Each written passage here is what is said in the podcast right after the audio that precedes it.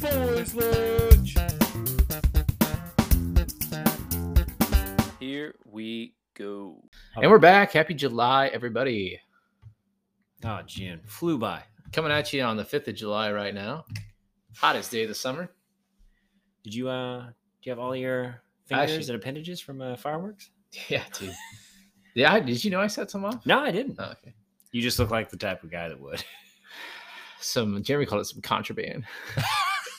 it was bottle rockets. but like his kids had never seen them. My kids had never really seen them. He like opened up the trunk and looked both ways and like, Joey, check it out. Yeah. It was fun though. Little bottle rockets. Well, before we get arrested, this is Boys Lunch, right? Two Catholic teachers talking about stuff. I'm Paul. This is Joey. Uh, you can always contact us at boyslunch1 at gmail.com or follow us on Boys Lunch Podcast on Instagram. It is good to be back. We've done much better this summer than we've ever done before as far as getting podcasts out. So we're going to record another two tonight, I believe. So this It's is funny is that we're, we're meeting less. yeah, yeah. just be a little more productive with our meetings. Yeah, it's good. Uh, it's it's good to be here. We're going to kind of recap some things that maybe happened a few weeks ago because we have not recorded in probably what four Well, weeks. they don't know that. weeks? Yeah, it's probably been. But I think right before we had left, we talked that we were about to take some trips. So uh, we I think we've been kind of busy the past few weeks, just having some good family time Mhm. um, and just vacation time. I think just taking in the time to be, be away from work and Yeah, taking to advantage reset, of readjust. Yeah. what, what the summer offers. Yeah. So we uh, we went up to Wisconsin, spent a week up there. Hey. um, about seven and a half, eight hours north of here. Um, yeah, just had an absolute blast. We were on, we only had one day of rain and we still got out on the boat or the pontoon that day too. So a lot of great fishing, Zaley and Sienna, um, catching some perch and some bluegill, Really? the occasional bass. Uh, I got a chance to fly fish for the first time. It is as hard as it looks, but when you occasionally fly fishing. yeah so like i'm not going to go into the details of it but like you know it's all just kind of like you're trying to like time this cast so that it like floats out there All about the like- motion. yeah it's beautiful and there's like, like art to it and I'm probably like one out of this Is where you're standing in the water? you can we did this off of a boat but Ooh, yeah we didn't have like the overalls and whatever the gear. but, um but yeah I also caught some uh some northern pike and So you uh, caught some some serious walleye stuff. and some yeah large and smallmouth Now, what do you guys do with it? um PETA is listening, by the way. yeah, we did save some. We saved some perch. That's good eats. And you then- saved it as in like you'd let it go. No, You we- saved it to eat. Sorry, yes, uh, we kept. We did release a lot of fish, but um, there was someone on the resort that. we saved. yeah, it. sorry, saved it for ourselves. But we, There- we kept uh, a good amount of perch and then some um, some northern. They're actually good eats, northern pike, and yeah, it was just a great time. The girls also met some cousins that they hadn't seen in a couple of years, and there's a playground cool. on the uh, resort. And it's like if they weren't fishing, they were playing with their cousins that they absolutely loved, and it was just like a great time. Mary and I got out on the town in Birchwood, Wisconsin. Hey, Hey, nice. um, so, yep, just go into what you would imagine a small town Wisconsin bar would be like. Um, one of them is called Mary's Blue Blue Gill Bar and Grill. Wow. And uh, Mary wanted a T-shirt. So the nice lady that may have had too many to drink invited her yes. behind the bar to come take a look at the. Yes, that's awesome. so it was great. Um, we had a great time. With Did you leave him a review at least on Google? You know what? I have not, You should. but they're pretty highly rated. I like, yeah, I didn't grow up experiencing dive bars, but I think in South Dakota a couple times we went to just some like like this would be funny to go here. Like when we were in Atchison, just want to go like shoot pool here and see what it's like. It is uh We went to another one that we had gone to a few years ago, Bear Tracks, and we walk in, we're like, oh my gosh, it looks brand new. I like, yeah, all of them burned down. So- that explains it. it sounds like a good, good vacation though. Oh yeah, relaxing. Girls did great in the car, and yeah, just I mean, the true joy was just seeing how much fun the girls had. I mean, they were exhausted at the end of the day. It's uh they're su- at such a good age where just being outside and playing on a playground and being with like other people Right. it's like a lot of fun to them. And it's also like and it wears them out more being outside. Yeah. And we were able to like trust that they were, you know, you're occasionally checking in to make sure they're still at the playground, but you could Yeah. just go and tell them, like, hey, go play, have fun with your cousins. nice. And then, you know, we're playing board games or hanging out in the cabin. So That's a big boy moment right there. what Do you feel like a big dad? Big Dad. Big. Dad, yeah. Uh, I just checked the Gmail because you mentioned it. Mhm. Uh, Kevin Cook sent us an email on June second. okay, so this is says Llama Face, Emperor's New Groove movie reference. Shout out to Paul Rayburn who earned a clean sheet playing goalkeeper in last night's soccer match. So from a month ago, shout out to Paul for your clean sheet. oh, thank you, thank you, thank you. Um, we got another game tomorrow night. Looking forward to getting back out there with him. Good old Kevin. It's a good group of guys that we're playing with, so we're having a lot of fun. Yeah, that's a long one. I'm not going to uh, read that. Okay. Um, Stick around for part two, where we may or may not address the long email. cut all this so out. look on this guy's face. Yeah, we'll it's, from, it's from Kevin. So it's Oh, okay. yeah, yeah. So Wisconsin was fun. Yeah. Yeah, we went to Indianapolis around that same time. Two day trip. I feel like one and a half. Uh, it was fun. We've been um, just trying to be creative this summer and coming up with little staycation types of things. And uh, the boys just had a blast. I think I mentioned on the podcast we were planning on doing like just things that they like to do. Like we found a really cool park, probably the coolest park I've ever been to. So yeah, the German club that uh, I used to play for up in Peoria, uh, they had a big kind of a Father's Day event where their their teams played each other. They have two teams Nice. uh, in the league, and um, they had a kind of a cook cookout potluck type thing. And Oh, so, nice. And they have a playground there, and the girls love playing on that. So yeah, it's a great time. That's cool. How about you? How was your Day? The day itself was a little ch- challenging. My three year old, he just like Damien, like every few days, just has like a I'm not gonna everything's gonna be a big deal. Yeah. and I'm gonna like fight to be the boss today. And the, like the day of, we just had one of those, which is kind of unfortunate. But the Friday before we went out to I'm the dad today. Yeah, it was pretty much- that's what it felt like. yeah. Uh, we went to distill. They had like their lawnmower days that weekend. Oh. So they had the lawnmower ale. Then they had John Deere tractors out It's there. big and, day. yeah, and a live band. So we brought the boys out, and I think you guys have done that before. We never taken the kids out to go like listen to the band, Yeah, I don't know if we had been there on the day, but there had been. but you guys have done like tractors. You've gone there. out yeah, there. we've gone out there. We love night, that little so- patio area. Um, that was really fun. The boys had a good time. Uh, so that was like a that was my father's the, the day itself. I'm gonna try to forget, but that that moment was good. Just like old times. It's good to be back in the It's South. good to be back. Just get back on the mic. Let's see. Anything else to talk about? Let's dive right in. Okay, people, saddle up. I thought about this topic because we've been traveling. And I, I don't know. I think just something that's interesting, something I heard a little bit about on a podcast, and something I thought would be, um, I don't know, good to talk about. So I kind of want to just talk about. Know it's, it's going to sound weird when I say just Catholic architecture, but I just want to talk about what a space can do to a person and the importance of um, good architecture and good space and, and just good places, whether it's a church, a home, a school, whatever. Like, uh, because we're physical beings, the things that we see around us uh, do affect us in a positive or negative way in our experience of something. And I think just being on some of these trips and seeing things, it, it made me think of stuff. But I think, uh, have you, ever been into like architecture, studied it, looked into it? Myself, no, but my dad is. Oh, really? My dad used to. Um, uh, he's gonna Oh, we should have got him. forgive me. mic. You know, he used to do drafting for um, nice. architecture, and then he did um, did fire alarm systems and installations and stuff. So he he's yeah he's he's a big guy. And when we go up to Chicago, we did like the river cruise. Oh, and, yeah. like the architecture tour with him, and yeah, I feel like it's something that the average person doesn't like. Um, appreciate. appreciate or like recognize like they i think they they feel something from it but they're not necessarily like explicitly looking at it and thinking about it Yeah. right like ar- architecture if you're like studying it it is that marriage of the form and the function Mhm. the way it looks and and, and, and works but also like the yeah the function the, the practicality of it Yeah, I remember him taking or my parents taking us to the Frank Lloyd Wright house. yeah and being like, that's my why, grandma Like, why is this guy so famous? But then, like, you go to it and you're like, oh, this is really cool. Now I'm like, I would love to have a house that would have that Yeah. mid-century modern, and that's actually really like in now, right? Yeah. But sorry, that's besides the point. no that's fine but it's it's the ability to create an experience through a space when you're outside on a busy street and there's cars honking especially something like a church and, and you walk in and it's like the world changes around you right Yeah. have you ever had an experience like that Oh, for sure.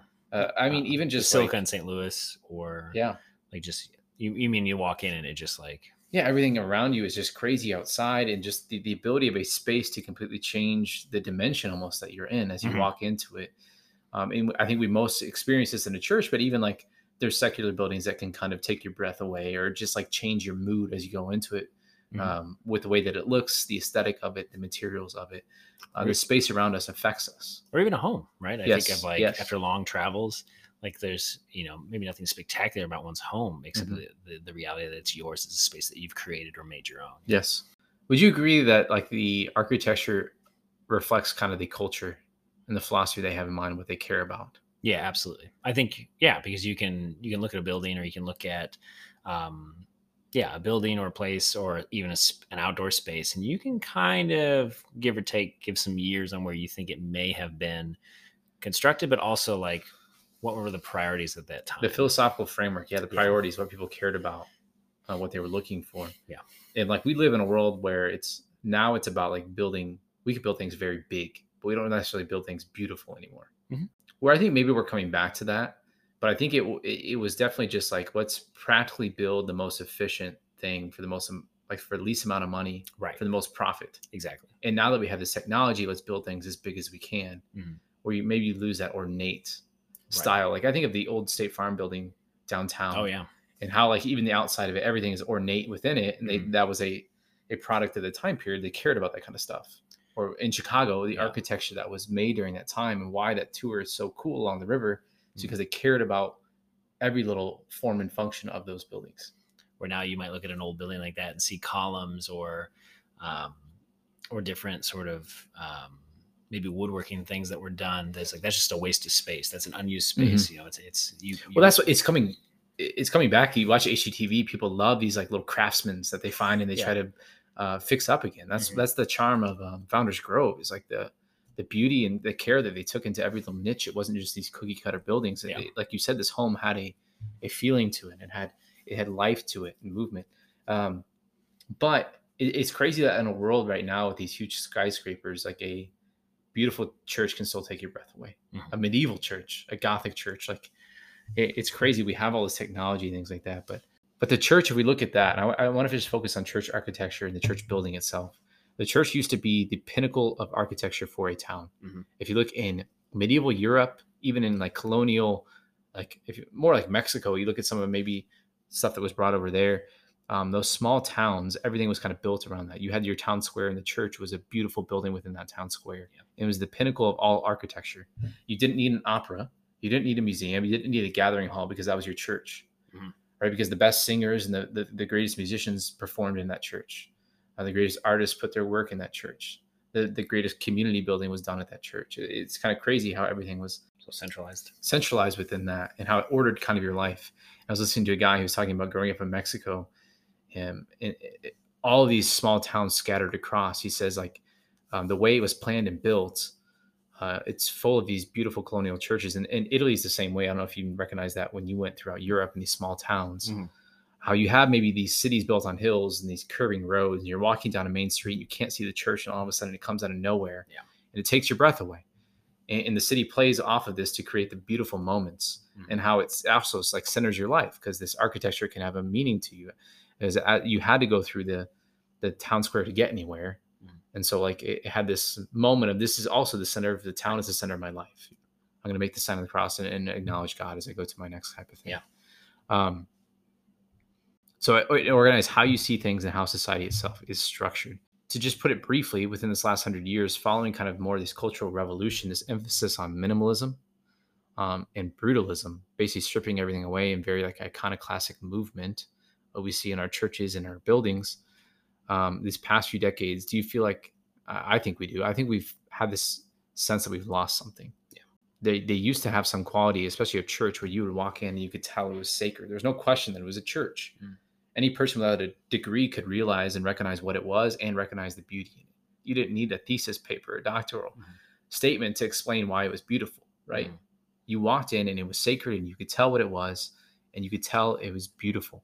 Do you feel like that? Yeah I- Or what are you going to say? Well, I just um, growing up in I mean, just in Illinois in general, not necessarily. I mean, Chicago, I guess, is a different when you look at the churches there. But like, um, we have some beautiful churches here in Central Illinois. But when I went to Baltimore, when I lived out um, in Emmitsburg, Maryland, we'd travel into Baltimore, and Father Joseph Baker would take us to the oldest or second oldest one in Baltimore, or some of these beautiful churches, and you'd walk in and um, like you knew it was this was a German community, this was an Italian community, this was a Poland community, and this was they built this. These are these hand carved um, altars and and just like yeah, when you walked in, you were just absolutely blown away with the care and the craftsmanship that went into this. But I mean, just there was no question what was supposed to take place here and why it was done, right? Not for their own sake, but for the glory of God and because they took pride in what was happening here and who Mhm. resided here. It doesn't feel like any other building. No. And now they're not always inspiring. They feel like every other building sometimes.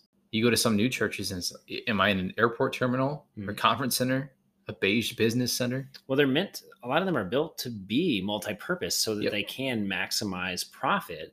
It's like, well, if it's not on Sunday, we can rent this space out for this or that, right? Where maybe it, it is a nice space, Yeah. but can I tell it's any different? Like when you go there, the facilities are nice. Mhm. And I think it's appealing to a crowd that wants something that looks nice, Mhm. where, where maybe they're expecting this kind of these kind of amenities when they Yeah. go in type of a building. So like, oh, this this church is built in 2000 whatever seven. It has, it's new, Mhm. modern. The bathrooms are nice. Um, they have a nursing room. Mhm. Uh, they have a multi-purpose room. It's great for um, the kids to run around in afterwards. And it's just like any other building that you go to. It's a nice conference center that you go to. You feel like comfortable, um, but are you really challenged? Does it feel different than anything else in your Mm. life? Is it making you think of anything bigger? I think it does a good thing in like building community. Yeah. But is it is it highlighting the elements of what makes it different and sacred? Is it moving that parish and that congregation past where it is right now, Mm. or is it just kind of this average? Huh, like what's another social gathering? Yeah. And I think that's what architecture can do. And I think there's a good marriage of the two of what they can be. Mhm. Using what we have now, these nice amenities and facilities and technologies, but bringing in beauty. And I think we've been missing that difference in the beauty. because I think a lot of, uh, especially newer churches, they invest a lot in the um, The practicals. the practicals and the experience and what. So what's going to foster the experience? Not so much like the artificial experience of like light sound, visual displays, Yeah. those types of things. Like there's a lot of money invested in that. Uh, but not so much in kind of the thoughtfulness of how the structure itself is oriented towards worship of Yeah. God, or isn't going to move them towards something like you're looking to get to. Yeah. Um, And it's, I don't think we want, again, we're not looking here to bash every non denominational church or, or gathering space, right? Because again, where two or three are gathered, right? yeah, God is present. But absolutely. what I think what it reflects a lot of where your community is, and it, it's hindering a lot of growth from what a community can do. In I think, it can only benefit to do what we're proposing Yeah. or to to provide yeah, this type of space. Pope Benedict talks about how the liturgy needs to organic or develop organically. Mhm. It can't just go through a drastic change. It, it should grow like a real plant grows. It has to happen naturally. Mhm. And we should push our architecture forward and, in our churches. We can't just go back and, and build churches just Gothic, just Baroque, just like Mhm. Romanesque. Like you could take elements of that, but we need to like embrace the culture because the thing about those things during those time period is they drew in everyone. It wasn't just Catholics that were drawn in by the architecture that was inspiring. It was everyone. Yeah. When I was listening to this Catholic architect, and he said the last real Catholic architect that did this was Antoni Gaudi, um, La La Sagrada Familia in Barcelona that, Oh, never- that isn't finished. Yeah. that was the early 1900s. The last time we had a Catholic architect who really inspired a new thing that was drawing everyone, just Catholics and non-Catholics alike, and still is. People go to Barcelona, atheists, to go see this beautiful church. Yeah. But that's over 100 years ago that we had a new, inspiring, moving architecture that came from a Catholic. Yeah. Uh, that was moving them forward. You know what I mean? Mhm.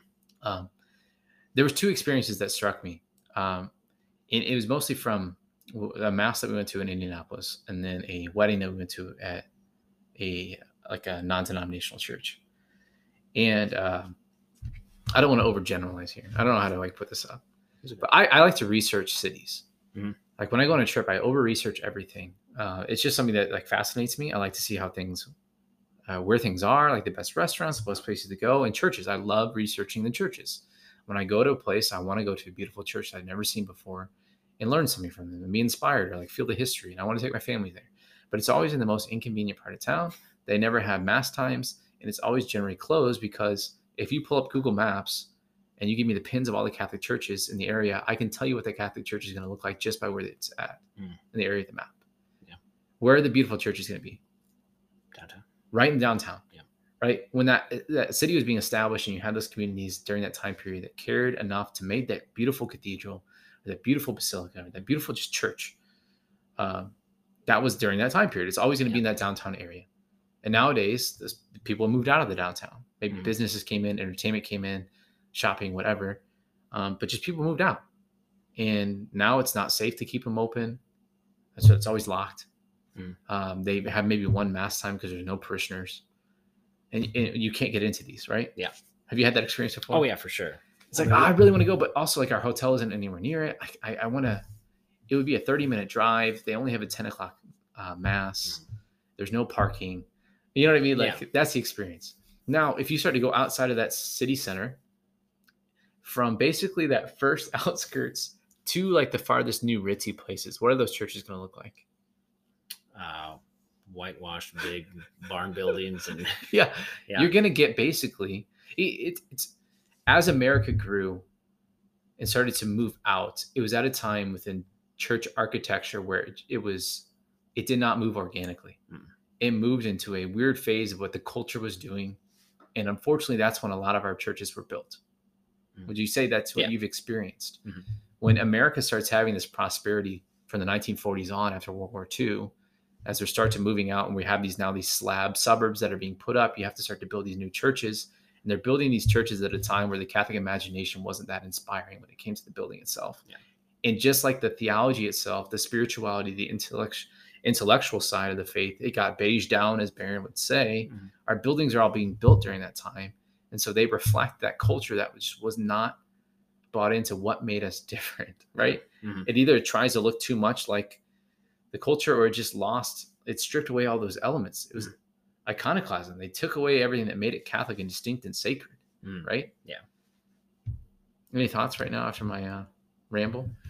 I think um, the building itself, but when we talk about the building too, um, I mean, just like, I mean, there's a reason that a lot of dioceses had to reorder or make sure that people had moved the tabernacle back to the center. Do you remember that was like in the mid 2000s or early 2010s, where Mhm. like dioceses were making sure that The buildings are confusing. the buildings were confusing. There wasn't. Um, I'm not calling for high altars to be put back in every No. church or whatever. What It should make is- sense though. but it should make sense that like all of the people are facing and ordered towards what is at the center of this is obviously an altar. I don't care what the altar looks like, but there was there had to be orders put throughout all sorts of dioceses in the United States to move the tabernacle from the side or another room or wherever to the center because again that they had lost like what was the priority what made us different us as Mhm. catholics and what should lie at the center of our worship right christ himself and the eucharist and the sacrifice that takes place there i mean i i love st pat's murray that's where i grew up at but at the old uh, that is now just a, a community hall there this kind of like almost clam shape like Yeah, fan shape yeah. thing it was tucked in the corner to the right kind of like behind some bushes there was a tabernacle and there's always this awkward like they'd have to go over there to get it mm-hmm. during to get jesus during the eucharist and come back right and so like they had to reorganize churches because it, it-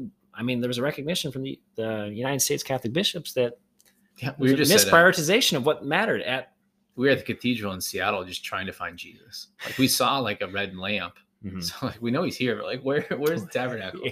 And it, it was a beautiful space too. Yeah. It's just like it's confusing. Like it should make sense when it comes in Mhm. or, or when you come into a church. And like you said before, as I, as I get into this, and I have more I want to get to, it's this is not going to limit anyone's spirituality. Like Mhm. you can have a vibrant parish, but I think a lot of times it reflects what the parish looks like. um still beautiful It, it should make sense when you come in. yeah Like there should be elements that you don't even have to think about, but that move you. And when we went to Indianapolis, it wasn't even me; it was Sella saying this. I, we went to this church because it was the only one that had a, a time that we could get to. Mhm. Um, built in the 1960s, it was just like it was carpeted. It had your uh, your wood, but it had this huge, just like stained glass abstract window that we could not tell what it was, and it was like the main feature, and it was just very confusing. It didn't look that cool, and it didn't really inspire Mhm. much. It was just like out of place.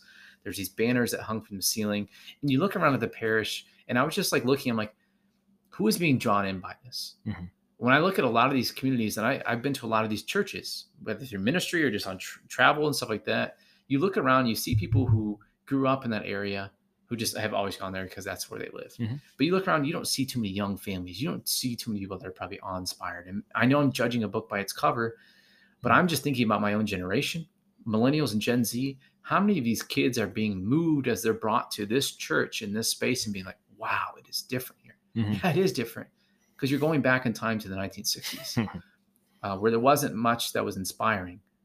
Uh, and, and- I was just like looking around at everyone and it was confusing and it wasn't moving. And that, that's the story of like thousands of parishes within our, our country. It's like you're Mhm. missing the mark. I bet there's a beautiful community there.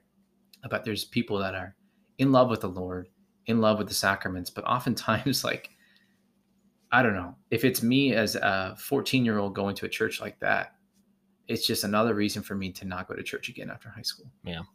It's unfortunate. Yeah, because you're right. There's there are great people there that have grown up there that are attached to that space, and it has been great for them. But yeah, they're missing an opportunity to to bring in new people, new families, to, to have a vibrancy that is lost because the building is getting in the way, and it shouldn't be. That's all that we're saying. Yeah. is that is it shouldn't be a barrier, and it's Right. and it's Yeah. not, and it's not, and Well, it's that's the frustrating part is it shouldn't, but it is. yeah, That's where we're at with like if we're trying to win over the culture and evangelize truth, beauty, goodness, Mhm. like I don't know, where's the beauty in what we have? Yeah. and it's I think of um it's it's in the people right now, I guess. yeah? It's in the community itself. Hopefully it's in the Eucharist. Yeah.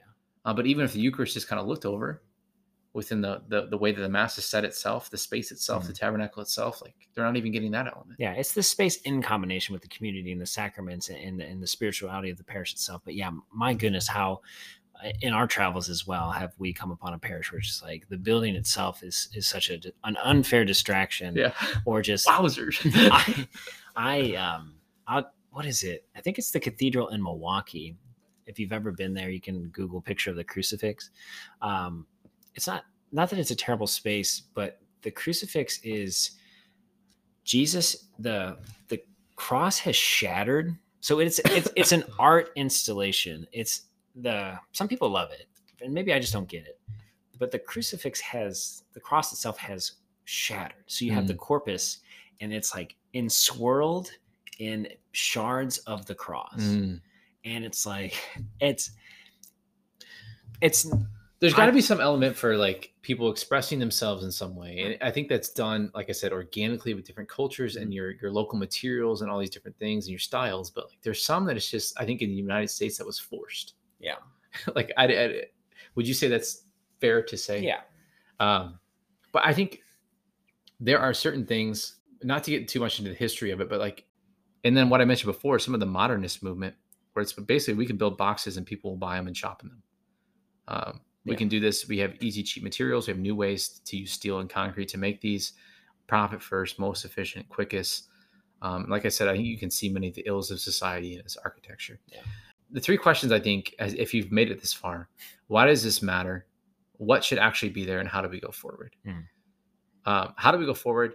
How do we recapture and take advantage of modern technology, your steel, your concrete, the, the new sound technology that we have, acoustics, whatever? Um, how do we do that? That makes it just not a beige business center. yeah I don't know if I have the answer. Um, do you have any ideas? I, I think we're not architects or artists, so it's kind of hard for us. But we we recognize that there's a lack. There's Yeah. something that needs to be done.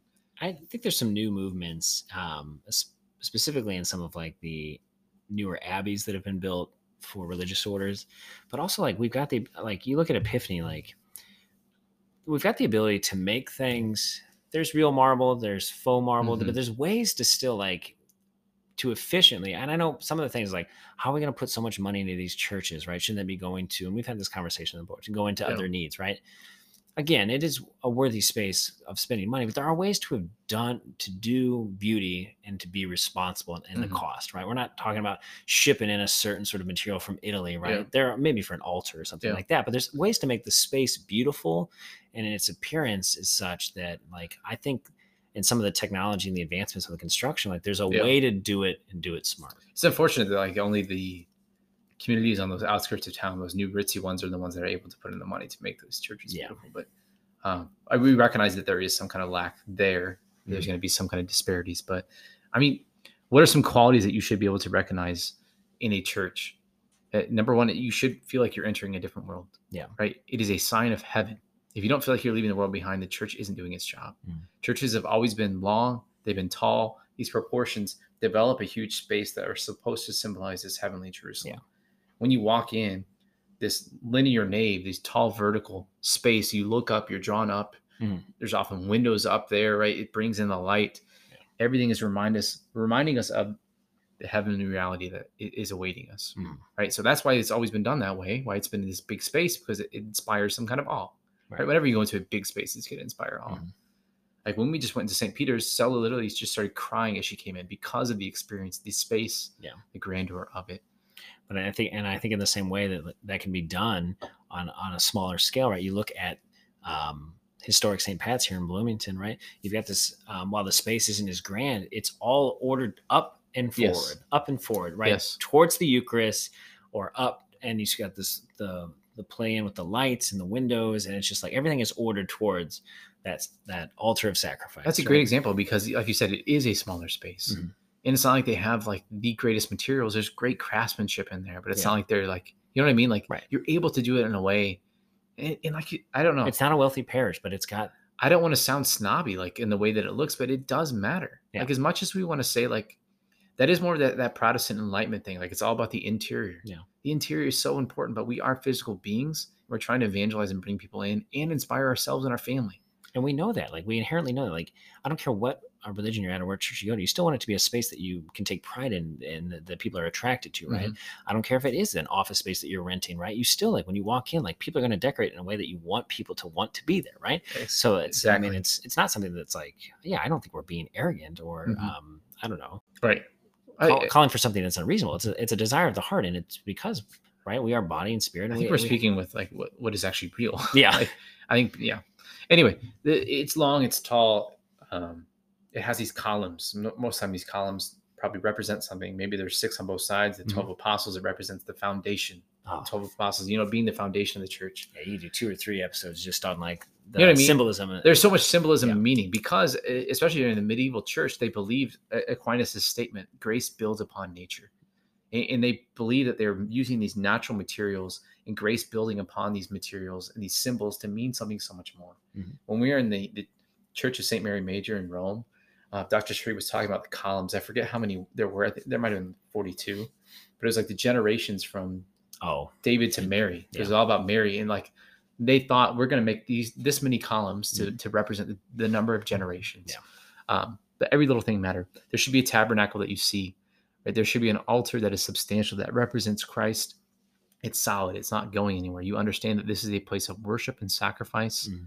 that is representing Christ. The light, the sound, the color matter. Uh, the sound, like when there's an echo, like that's that does something, right? Have you ever walked into a church where like you're you're you start to hear your feet right away? Yeah. What do you do? You start to like you have to silence yourself because you recognize that what you're doing to the space matters and it's Mhm. affecting the things around you. You have to hush yourself, quiet yourself, right? Yeah. Yeah. Oh yeah. A recognition that this is a hollow ground, that Yeah. I am like making some kind of influence on the space around me and I should actually think about what I'm doing, what I'm saying, how I'm acting, being reverent, right? Mhm. The the sound. Have you ever heard a good choir? oh yeah Like in, in a in a church, the cathedral, I love uh, in, in Peoria, when you have the choir Yeah, they do a there, great job there. um, when you have organs, when you have trumpets, when it has this the space and the ability to actually like echo and move around, they actually sing in harmony. They're not just one person. It's not just getting sucked up in popcorn ceiling or carpet, Mhm. right? There's an echo to it, and it can go for 15 more seconds once it's done. Yeah. right. There's a beauty to that. Again, it's it's symbolizing these heavenly angelic choirs. Uh, this is what the church did so well for so many centuries and inspired so many people. And I think we just took it all away so fast. Yeah. Um, and I'm not like this huge like rad trad type of person, but I I I want the liturgy to be beautiful, Mhm. inspire my kids, inspire my students. You know what I mean? Yeah. The materials. Uh, I was listening to, again to this Catholic architect, and he talked about how using natural materials, uh, like marble, stone, Yeah. wood, flowers, like actually having real things in there, it matters. Uh, and he said, the natural things that God gave us, it shows us their potential. That these physical things in the mat in the world that we see as sacramental beings, this creation is good. Uh, it is there to show us that show us God and to reveal God. So everything in nature always shows us and reveals us to God, and to have those natural elements within the church itself help us to understand that right ordering, how everything is ordered to God, and that's why carpet is just so bad. but anyway, um, I don't know. I've had a lot of random. Uh, did any of this make sense? Did Yeah. any of us? Did you think of anything? Is there anything that you would want to wrap up and, and just say? I think we've done a good job here of qualifying, right? That it's not only about the space. There's so much more that needs to take place there, Mhm. like a reverence for the Eucharist, a community that cares, that evangelizes, that that. But what we want to highlight, and what I think we want people to consider, uh, especially when they walk into a space, um, or especially when that maybe like a parish that they're a part of, what can they do? Like there are. Um, every parish has like a group that helps beautify Mhm. right or that helps work towards or when they start maybe they're going to start to build a new church there's ways that you can you can try to um, influence and to to say to say your piece on uh, and make efforts to to beautify and to organize and to to construct in a way Mhm. that is going to help every person who walks in there whether it's they're there every sunday or they're visiting on vacation to more properly order theirs themselves towards worship or dispose themselves towards worship because of the beauty or the way in which it kind of focuses the individual to what is about to take place and to what they're about to participate in right Yeah. um I don't have all the answers, and I, I think Yeah. we have never even talked about this really before. We're, we're li- literally just working this out on the microphone now. Right. So some of the things we could have said could have been wrong. I- I I think I'm just trying to like process my own experience with Yeah. with uh, with my faith life, but also with with what I enjoy, what yeah but what I actually desire, and what I think other people desire, but also this process of evangelization. I've been to too many churches that are when you walk in are ugly and do not inspire you. Yeah. And you look around on the congregation, you're saying, what is going to inspire the next generation? Because this isn't it. Yeah. Um, and it's just a part. It's not the whole thing, but it's a part of that picture. Mm-hmm. Yeah. I think it's it's something that unfortunately is holding us back. Our churches are ugly. Yeah. Uh, and it's not inspiring anyone. And it's almost a hurdle that people have to fight past. Yeah. Like I hate having to make all those qualifications. Well, the music might stink, but the Eucharist is still Jesus. Like I, I, I felt like we've had to fight so Yeah. many times with the kids of like, it stinks that the de facto is that the church is probably ugly, the music probably isn't that great, and the, the priest maybe not be the greatest preacher. Hmm. Shouldn't we want all those things to be great? Yeah. It's not about that, but doesn't it just help elevate so much more? absolutely yeah just a part of the package that that ultimately delivers right a phenomenal and instrumental experience in someone's life so that's all we're saying Hey, a lot of great people in that Indianapolis church. Hey, shout outs. Um, want to shout out a couple of new focus missionaries, Abby Lewis and Will Deanna yes, a couple of shout outs. Uh, Abby is going to Toledo, go Rockets. Nice. Uh, and Will's a Badger. yeah, Wisconsin? Wisconsin. Yeah. So, The rest of them. um, if you have the means or you're wanting to support no. either focus missionary and you need to get a hold of them, you can always email us at boyslunch1 Yeah, at seriously. gmail.com. So, They're doing uh, great work. Fellowship of Catholic University students. There's like Hopefully, they have beautiful Newman centers to take the kids to. but um, yeah, I hear Tol- Toledo is great this time of year. At least it's not Cleveland. But um, I do want to, uh, yeah, just offer a couple of shout outs to them. Nice. And uh, if, yeah, if you want to support them, get in contact with us and we will put you in contact with them. Nice. Cool. For the kingdom. kingdom.